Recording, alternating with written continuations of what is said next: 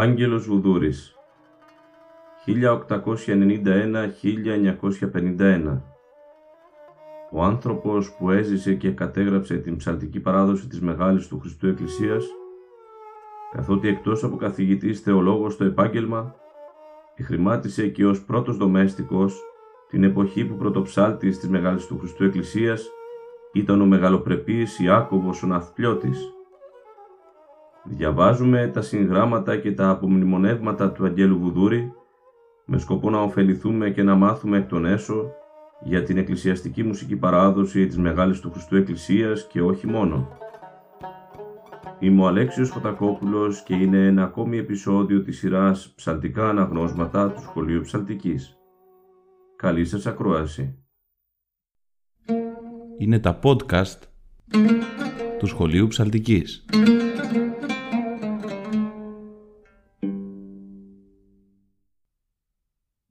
Φίλοι χαίρετε.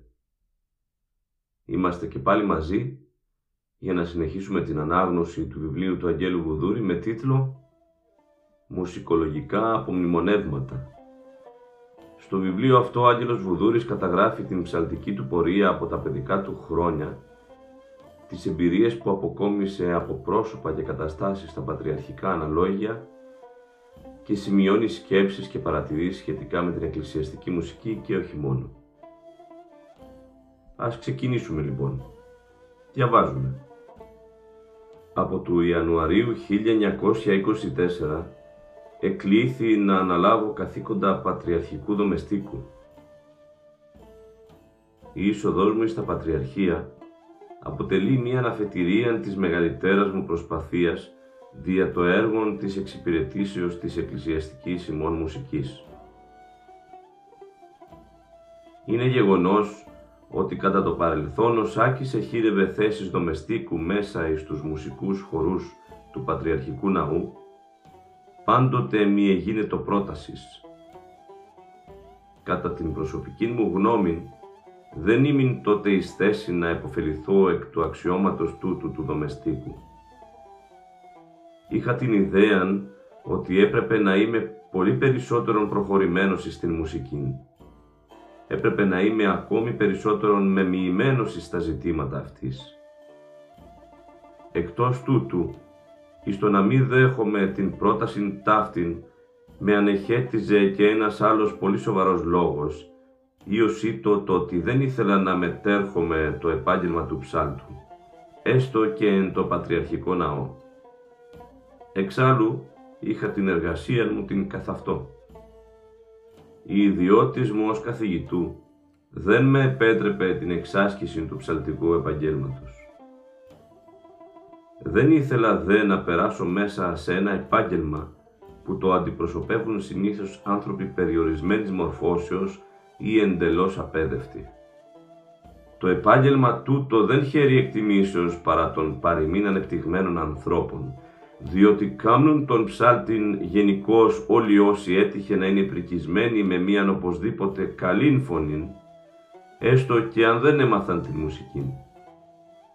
Δια των οποίων λόγων φυσικά και η μουσική μας διαφθείρεται ολοέν και εξευτελίζεται εις τα στόματα των τιούτων ψαλτών.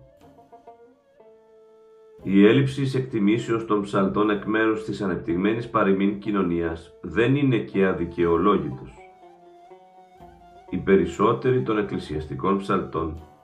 Και έπερ μη διδαχθέντε σοβαρός την μουσική παρουδενός δοκίμου διδασκάλου, μόνον με το γεγονός ότι το αυτήν τον είναι συνηθισμένον εις τους καταπράξιν ψαλωμένους εκκλησιαστικούς ύμνους, τολμούν να παρουσιάζονται ως ιεροψάλτε πρακτικοί και να μετέρχονται το έργον τούτο, αν και το έργον τούτο είναι εντελώς ξένον με αυτούς, και όλος διόλου αλότριων και άσχετων με τα λοιπά αυτών βιοποριστικά που μετέρχονται έργα.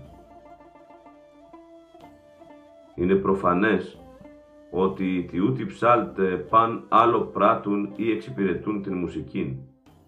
Του αντίον μάλιστα, χωρίς καν να σκέπτονται το κακόν του οποίου γίνονται πρόξενοι, ούτε ασυναισθήτως βέβαια, κατεργάζονται την διαστροφή εν πάση περιπτώσει της εκκλησιαστικής μουσικής. Και τούτο συμβαίνει συνήθως. ως επιτοπλίστων η μουσική κρίνεται και χαρακτηρίζεται από τις απόψεως των προσώπων τα οποία την εξασκούν.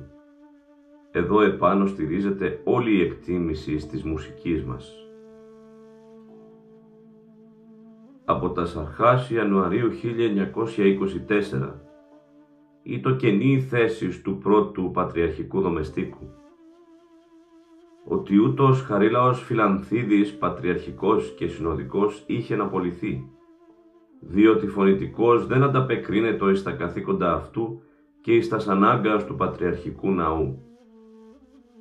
Άλλωστε η από του 1918 πρόσληψής του εις τα Πατριαρχία είχε χαρακτήρα προσωρινότητος. Ο Χαρίλαος Φιλανθίδης, παρά το γεγονός ότι δεν ανταπεκρίνεται εις αυτήν, κατόρθωνε να κατέχει την θέση. Ο Πατριαρχικός Ναός έχει απαιτήσεις, έχει καθήκοντα δυσβάστακτα.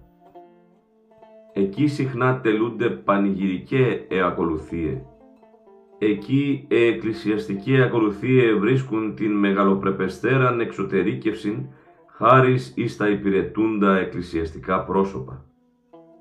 Κατά τας σχοροστασίας του Πατριάρχου εις τους ενοριακούς ναούς, κατά την κρατούσαν τάξη, εκεί ψάλουν οι πατριαρχικοί μουσικοί διδάσκαλοι, πρωτοψάλτε και λαμπαδάρι, εν την περιπτώσει ταύτη, Εν το πατριαρχικό ναό παραμένοντες ψάλουν οι δομέστικοι του πρώτου και δευτέρου μουσικού χορού.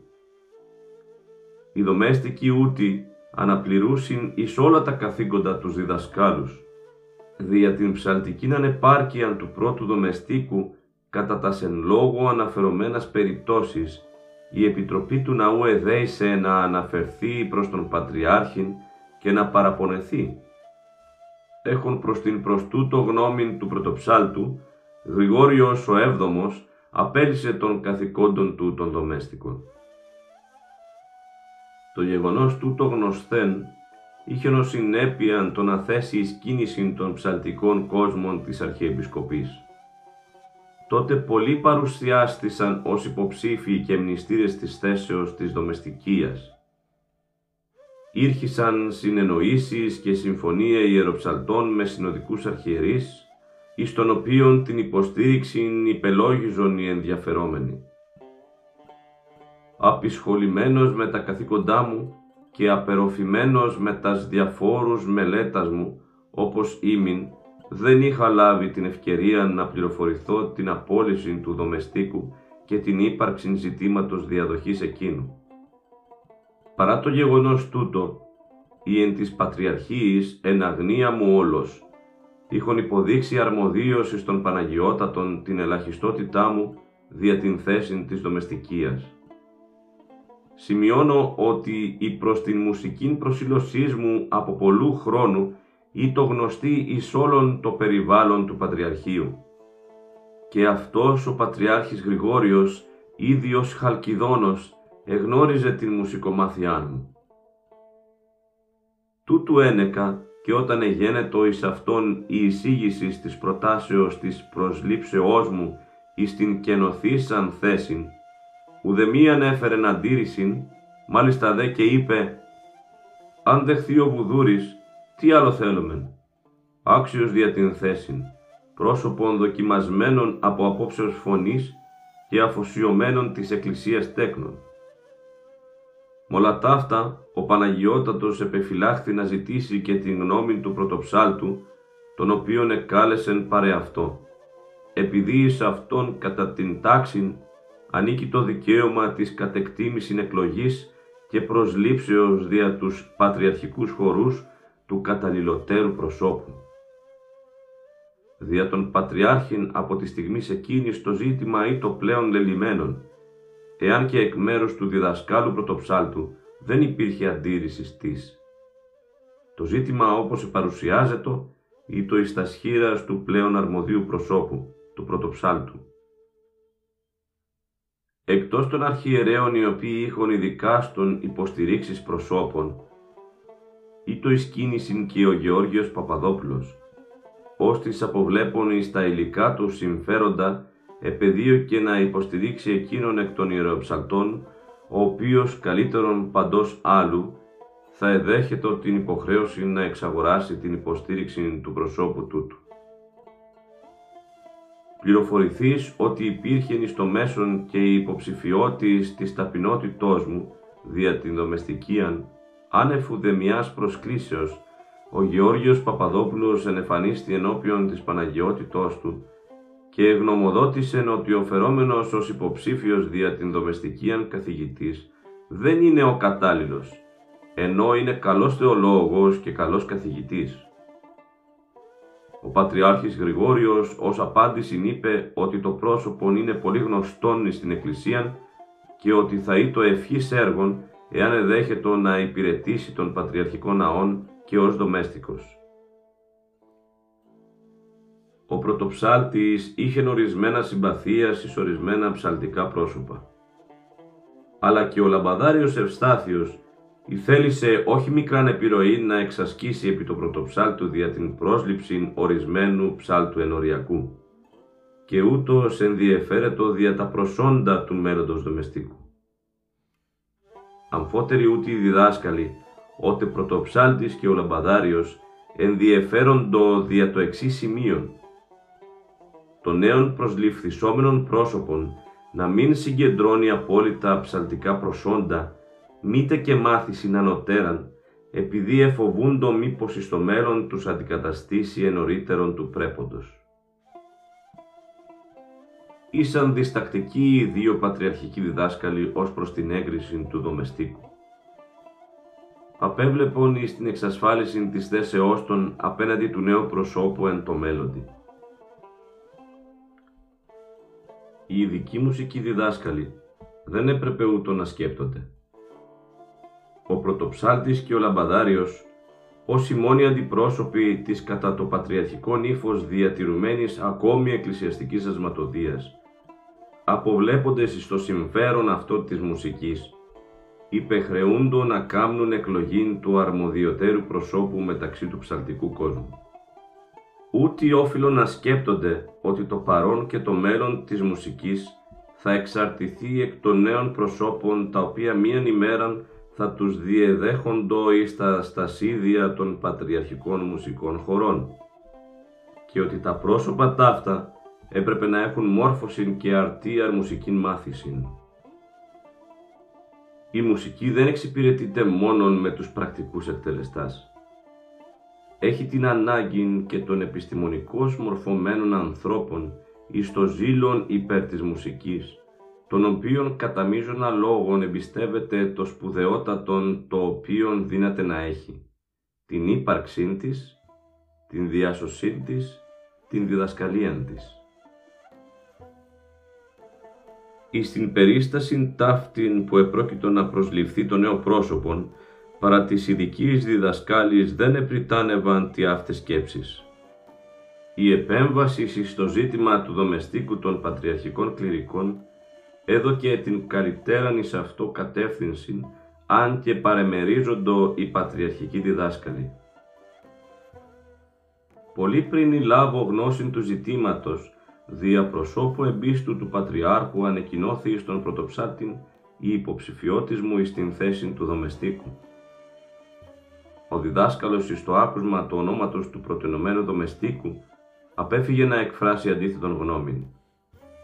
Πρώτον διότι αντελήφθη ότι η υποστήριξη σ' αυτή ή το εξισφαλισμένη άπαξ και η Παναγιώτης του είχε εκδηλωθεί. Και δεύτερον, διότι εσκέφθη ότι αυτό το συμφέρον του εξισφαλίζεται με την πρόσληψη του νέου δομεστίκου, εφόσον με αυτόν τον τρόπο ήθελε καταπολεμηθεί οι τάσεις όπως μέσα ή στο πατριαρχικό περιβάλλον εισχωρήσουν πρόσωπα ψαλτικά ακολουθούν τα μουσικά συστήματα διαφορετικά του πατριαρχικού μουσικού συστήματος. Ο πρωτοψάλτης ευρίσκεται ικανοποιημένος με τη νέα εκλογή και έγκριση του νέου προσώπου υπό τον περί των Πατριάρχην. Ο νέος δομέστικος εκρίνεται ικανός εις το να ασκήσει την επιρροή του επί των εν της πατριαρχίας κληρικών προσώπων ούτως ώστε να καταπαύσουν τα παράπονα που διατυπώνονται εκ μέρους αυτών κατά των πατριαρχικών μουσικών χωρών ως μη καταρτιζομένων καταλήλως δια την ακιδεία του πρωτοψάλτου. Η αναδιοργάνωση των χωρών ήθελεν ήδη ανατεθεί στον πρώτον δομέστικον, ώστις του λοιπού θα είτο υπεύθυνος και δοσύλλογος δια πάσαν αμέλειαν και καθυστέρησιν των χωρών. Δια του διορισμού τούτου, ο πρωτοψάλτης ευρίσκετον εκτός πάσης υποχρεώσεως απέναντι των άλλων μνηστήρων της θέσεως, δια την κατάληψη της οποίας υπελόγιζον τα μέγιστα εις την υποστήριξη αυτού. Ο πρωτοψάλτης δεν αντετάχθη στο ζήτημα τούτο.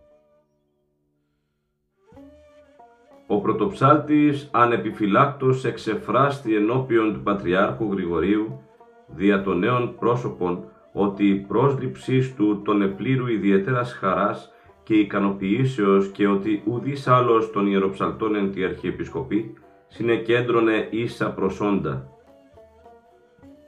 Αυθημερών δε με πεσκέφθη κατοίκον ο διδάσκαλος, δια να μη αναγγείλει τον κοινή αποφάση πατριάρχου και αυτού διορισμών μου εις την θέση του πρώτου δομεστίκου.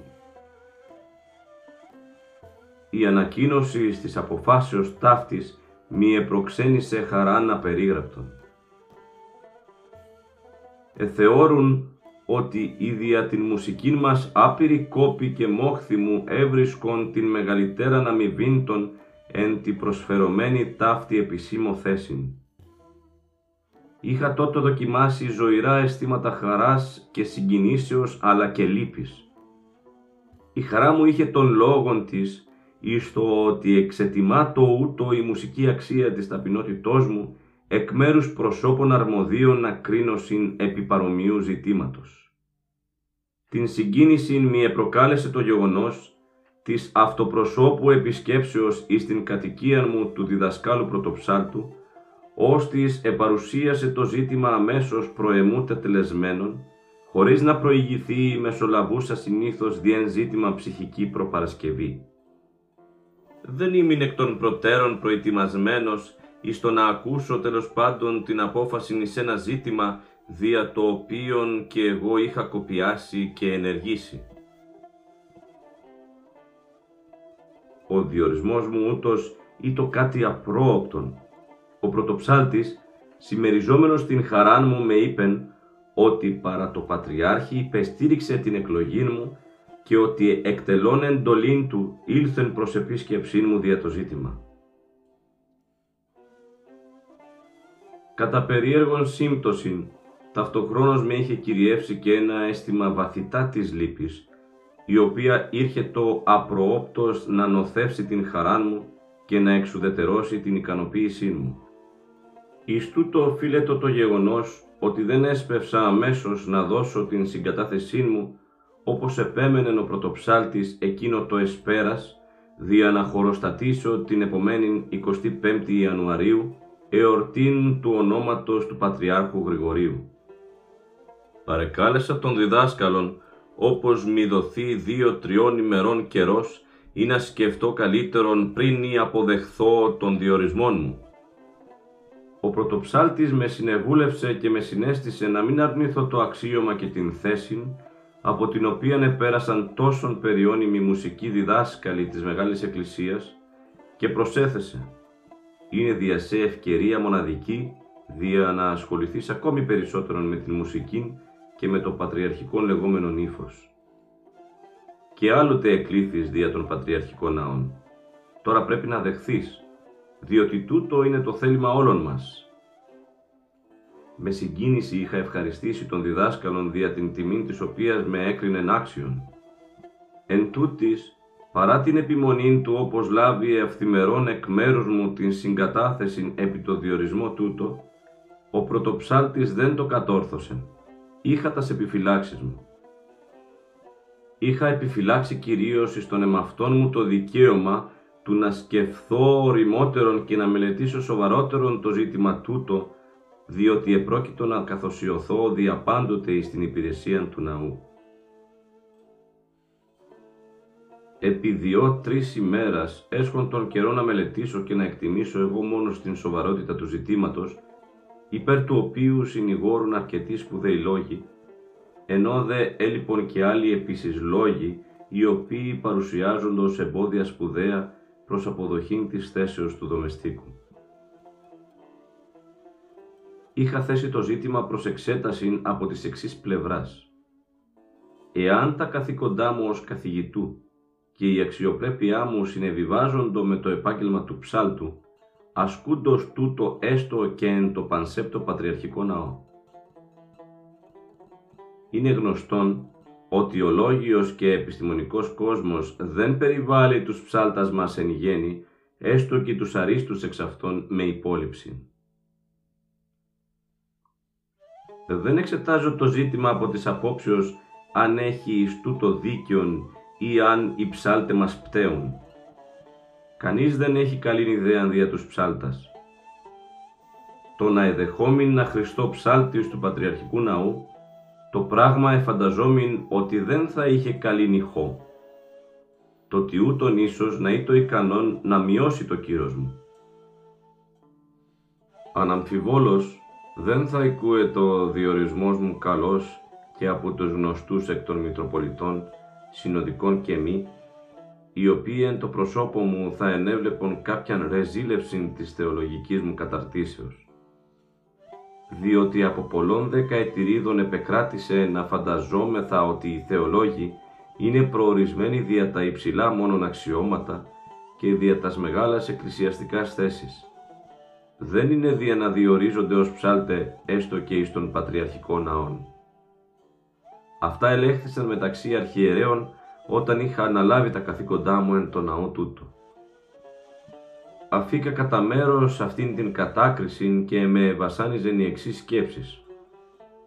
Ότι ουδέποτε το Πατριαρχείον μας δεν είχε εκτιμήσει προσικούντος τα προσόντα και τας ιδιαιτέρας πνευματικάς ικανότητας των τροφίμων της Ιεράς Θεολογικής Σχολής Χάλκης, ούτως ώστε αναλόγως εν δεδομένη περιστάση να χρησιμοποιεί αυτούς εν τη διακονία και εξυπηρετήσει της Εκκλησίας.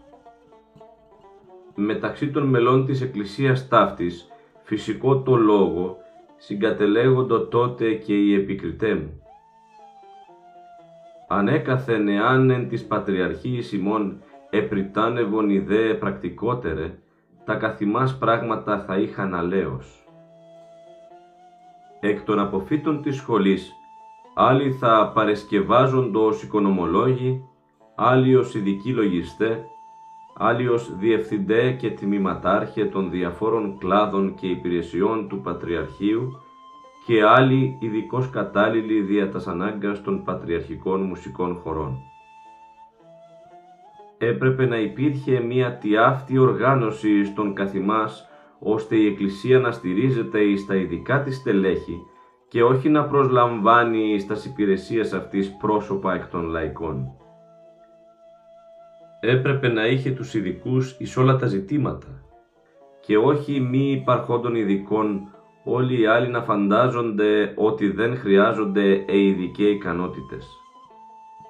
Δυστυχώς το σύστημα του Πατριαρχείου μας πάντοτε είχε τας ελλείψεις του και τας ατελείας του.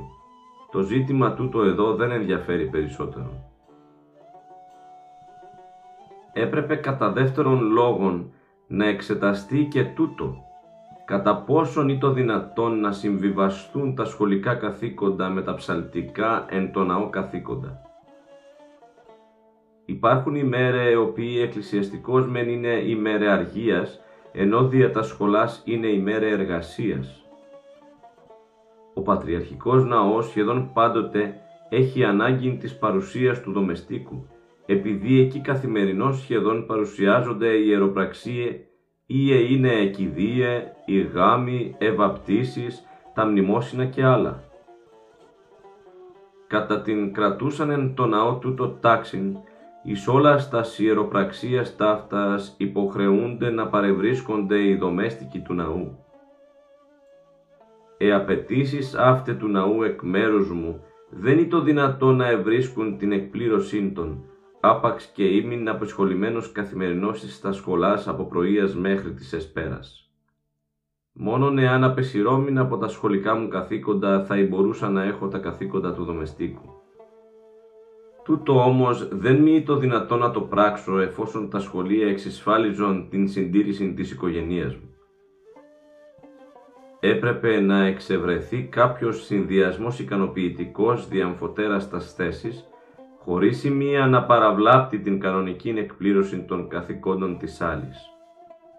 Το ζήτημα του το αφέθη να έβρει την διακανόνισή του εν συνεννοήσει μετά του πρωτοψάλτου, ως της ήδη εχειρίζεται κυρίως το όλον ζήτημα του δομεστίκου. Αφήκα να υποβάλλω εις τον πρωτοψάλτην μερικούς όρους, όταν θα απεφασίζεται το πλέον οριστικός να δεχθώ τον διορισμόν μου. Εκείνο όμως το οποίο περισσότερον δεν με επέτρεπε να αναλάβω νέους σκόπους προσθέτους ήταν το ζήτημα της υγείας μου. Η ακολουθία του Πατριαρχικού Ναού είναι μακρέ και πολύωρη, προς τούτο απαιτείται αντοχή και στήθος χαλίβδινων. Έπρεπε όχι ο λίγον να με απασχολήσει και τούτο το σημείο, αφού επρόκειτο να αναδεχθώ εις τους ώμους μου νέα καθήκοντα, νέον βάρος. Όλε εάν ο σκέψεις κατέληγον στο συμπέρασμα ότι δεν ήταν προς το συμφέρον μου η αποδοχή της θέσεως του πατριαρχικού δομεστίκου. Εν τούτης, πριν λάβω την οριστική ακόμη απόφαση, πολλοί εκ των φίλων κληρικών και λαϊκών, συνοδικών αρχιερέων και μη, επί τη κυκλοφορία της ειδήσεως του διορισμού μου εν το Πατριαρχικό Ναό, έσπευσαν να με συγχαρούν κρίνοντες γενικώς επιτυχή των διορισμών. Τα συγχαρητήρια αυτά, υποβαλόμενα εκ μέρους ανθρώπων επίοικώς κρινόντων με, πλην εκτιμώντων με, τα εδεχόμην όχι με τα δυσαρεσκίας, αν και δεν ήμουν ακόμη ο οριστικός δομέστικος, τον οποίον εκείνη συνέχερον, εφόσον το ζήτημα ευρίσκετο υπό την μελέτη μου. Εκτός από τας απόψεις τας οποίας είχε το ζήτημα τούτο και τας οποίας παραπάνω εξέθεσα, παρουσίαζε και μίαν άλλην πλευράν από τις οποίας επίσης σοβαρός υποχρεούμαι να το εξετάσω. Ή το μεγάλο ζήλος μου εις την μουσικήν. Η μεγάλη μου αγάπη προς την μουσικήν, δια την οποίαν επί τόσα έτη είχα υποβληθεί όχι εις μικρούς κόπους, ήρχε το να παραμερίσει όλα τα εμπόδια και να εξασθενήσει όλους τους παράγοντας που παρενέπιπτον εις το ζήτημα της αποδοχής ή μη του διορισμού μου. Εσκεπτόμην πλέον τα ωφελήματα που θα είχε δια την μουσικήν η είσοδός μου εις τα πατριαρχία και την ευκαιρία η οποία θα με δίδετο να παρακολουθήσω τον διδάσκαλο πρωτοψάλτην εν το έργο του η παρουσιαζομένη αυτή ευκαιρία ομολογουμένως ή το καταλληλωτάτη δια να ικανοποιήσω αυτόν τον πόθον μου. Και ένας άλλος επίσης σπουδαίος παράγων συνέτρεξε εις την ευνοϊκή απόφαση επί της λύσεως του προκειμένου ζητήματος. Και ο παράγων αυτός ήταν το γεγονός ότι η μουσική η μόνη εκκλησιαστική κατά τας τελευταίας ταύτας δεκαετηρίδας αρκετά διεσύρθη στα στόματα των κακών αυτής εκτελεστών, ως εκ τούτου δε κατά αυτής αρκετά δυσμενής κρίσης εξυνέχθησαν, διατυπωθήσε και γραπτώσεις τας εφημερίδας ή και ως ιδίε διατριβέ μουσικολόγων. Δυστυχώς η εκκλησιαστική μουσική κανένα δεν είχε συνήγορον όσων θα έπρεπε εκ των πατριαρχικών ψαλτών των πατριαρχικών μουσικών διδασκάλων καθήκον ήτο γενικός, τίποτε άλλο παρά το ψάλιν τα μέλη καθώς παρελήφθησαν ταύτα παρά των προκατόχων αυτών διδασκάλων. Η μάθησης και η εμπειρία τον απέβλεπε κυρίως εις την άσκηση του πρακτικού μέρους της μουσικής κατά το πατριαρχικό ύφος. Πέραν τούτου οι πατριαρχικοί διδάσκαλοι δεν εχώρουν. Δια τούτο όμως δεν θα έπρεπε να κατηγορηθούν οι πατριαρχικοί ψάλτε, οι οποίοι άλλωστε δεν έπτεων δια τούτο. Εκείνο το οποίο απαιτεί το δι' αυτούς να έχουν πριν ήδη οριστούν εις τους πατριαρχικούς χορούς, ή το το όργανον και η φωνή. Έπρεπε νούτι να είναι καλήφωνη και μεγαλόφωνη και με εξωτερική παράσταση. Εις το παρελθόν, δεν ελαμβάνονται υπόψη τα άλλα πνευματικά προσόντα δια τους υποψηφίους πατριαρχικούς ψάλτας. Εν τούτης, έπρεπε ο εκάστοτε πρωτοψάλτης και οι υπ' αυτών βαθμούχοι των μουσικών χωρών να είναι μορφωμένοι τουλάχιστον με μίαν γυμνασιακή μόρφωση δια να μπορούν να δίδουν λόγων επί των μουσικών ζητημάτων και εις τους άλλους. Θα ήσαν τότε εις θέση να εξυπηρετήσουν σοβαρό την εκκλησιαστική μουσική από πάσης απόψεως. Η άγνοια της μουσικής μας εκ μέρους των άλλων εξωτερικών ψαλτών έχει τον λόγον της εις το γεγονός ότι οι πατριαρχικοί ψάλτε δεν μεταδίδουν τα γνώσεις των επί της μουσικής ούτε και τα μυστικά της τέχνης των. Οι πατριαρχικοί διδάσκαλοι καθυστερούν από απόψεως επιστημονικού καταρτισμού.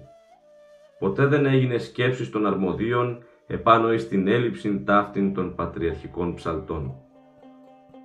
Εάν ελαμβάνε το μέρημνα ή να τα προσλαμβανόμενα δια των πατριαρχικών ναών πρόσωπα έχουν την αρμόζουσαν μόρφωση, το τιούτον θα είχε πολύ μεγάλα πλεονεκτήματα. Τότε η μουσική μας ίσως να μην είναι το τέρα incognita, δηλαδή γη άγνωστος δια τους πολλούς. Εις την περίπτωση αυτήν, εν το προσώπο των πατριαρχικών ψαλτών, θα το εξυψωμένος απέναντι του κοινού όλος ο ψαλτικός κόσμος και δεν θα κυκλοφόρουν τόσον όχι κολακευτικές κρίσεις και εκτιμήσεις δια τους ψάλτας μας τους εκκλησιαστικούς.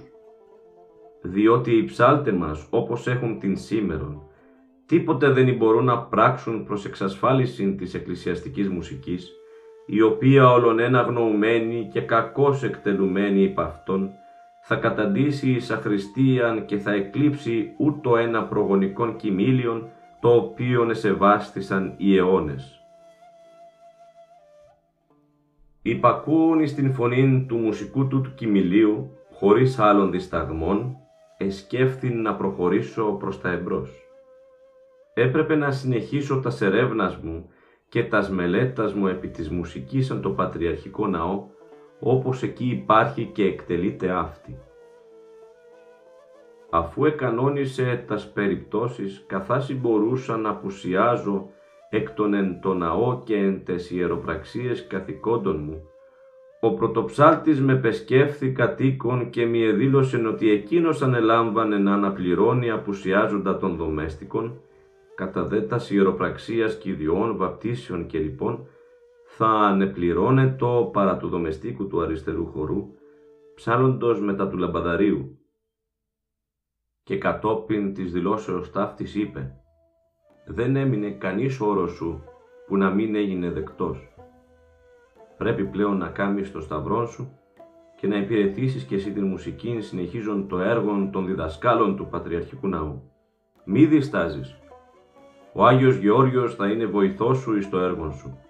Σε συγχαίρω και σου εύχομαι καλήν ευδοκίμηση εις τη νέα σου θέση και εις τα νέα σου καθήκοντα. Έτσι ήταν από Θεού να περάσεις κι εσύ στην σειρά των διδασκάλων. Μη το σκέπτεστε πλέον, φτάνει. Μη το αδύνατον πλέον να ακολουθήσω πορείαν στο ζήτημα αντίθετο. Του πρωτοψάλτου οι λόγοι, οι πατρικοί, οι φιλικοί, οι συναδελφικοί, ήρχοντο να με δεσμεύσουν μαζί του τόσον ώστε εις το εξής καθόλων του των βίων να είμαι ο συνεχής παρακολουθητής του μουσικού του έργου. Ενθυμούμε ακόμη ζωηρά ότι εκείνο το εσπέρας 27 προς 28 Ιανουαρίου 1924 ο πρωτοψάτης με παρέλαβε και μετέβημεν εις την κατοικία του Μητροπολίτου Αγίου Συλληβρίας Ευγενίου, μέλους συνοδικού και προέδρου του Πανσέπτου Πατριαρχικού Ναού, τον οποίον συμπαραλαβώντες επήγαμεν στα Πατριαρχία όπου με οδήγησαν εις το ιδιαίτερον του Πατριάρχου Γραφείων. Εκεί την στιγμήν εκείνην εκάθιτο και εργάζεται ο Παναγιώτατος Χρηγόριος ο Έβδομος, προς τον οποίον και λεβόμενος υπό του Αγίου Συλληβρίας επλησίασα και δια της νενομισμένης χειροθεσίας έλαβα το οφίκιον του αξιώματος της δομεστικίας, άρχον πρώτος δομέστικος της μεγάλης του Χριστού Εκκλησίας. Την στιγμή που έσκυψα να ασπαστώ τη δεξιάν του, ο Πατριάρχης είπε «Η Μεγάλη Εκκλησία εν το προσώπο σου έχει το αφοσιωμένον αυτής τέκνον και δεν αμφιβάλλει ότι θα εκτελέσεις το προς αυτήν ιερόν καθήκον σου, αποβαίνον υποστηρικτής της μουσικής ημών. εις την οποία αφιέρωσαν των βίων των όλοι οι διδάσκαλοι των πατριαρχικών μουσικών χωρών. Σε συγχαίρω και σου εύχομαι επιτυχία εις τα νέα σου καθήκοντα. Με συγκίνηση εδέχθην τα ευχάς και τα συγχαρητήρια αυτού, διαβεβαιώσας τον Παναγιώτατον ότι όσοι μη δύναμης θα υπηρετήσω τη Μεγάλη Εκκλησία και τη μουσική αυτής. Εκείνο το εσπέρας μέσα εις το Πατριαρχικό Γραφείο εδέχθην τρεις ασπασμούς σεβασμιωτάτων και προσφυλεστάτων μη προσώπων, του Πατριάρχου, του Αγίου Συλληβρίας και του Πρωτοψάλτου, του οποίου η χαρά το κορυφωμένη. Ο τριπλούς αυτός ασπασμός ή το ένα ιερόν φορτίον, το οποίον επετίθετο από τις ώρας εκείνης επί των νόμων μου και το οποίον είχα την υποχρέωση εις το εξής να το σηκώσω. Ήμην πλέον ο πρώτος δομέστικος της Μεγάλης του Χριστού Εκκλησίας, βοηθός και αναπληρωτής στα ψαλτικά καθήκοντα του άρχοντος πρωτοψάλτου. Και αμέσως από τις πρώτες εορτής εχοροστάτησα εν το Πατριαρχικό Ναό. Φίλες και φίλοι φτάσαμε και σήμερα στο τέλος αυτού του επεισοδίου. Μέχρι την επόμενη φορά να είστε όλοι και όλες καλά. Χαίρετε. Είναι τα podcast του Σχολείου Ψαλτικής.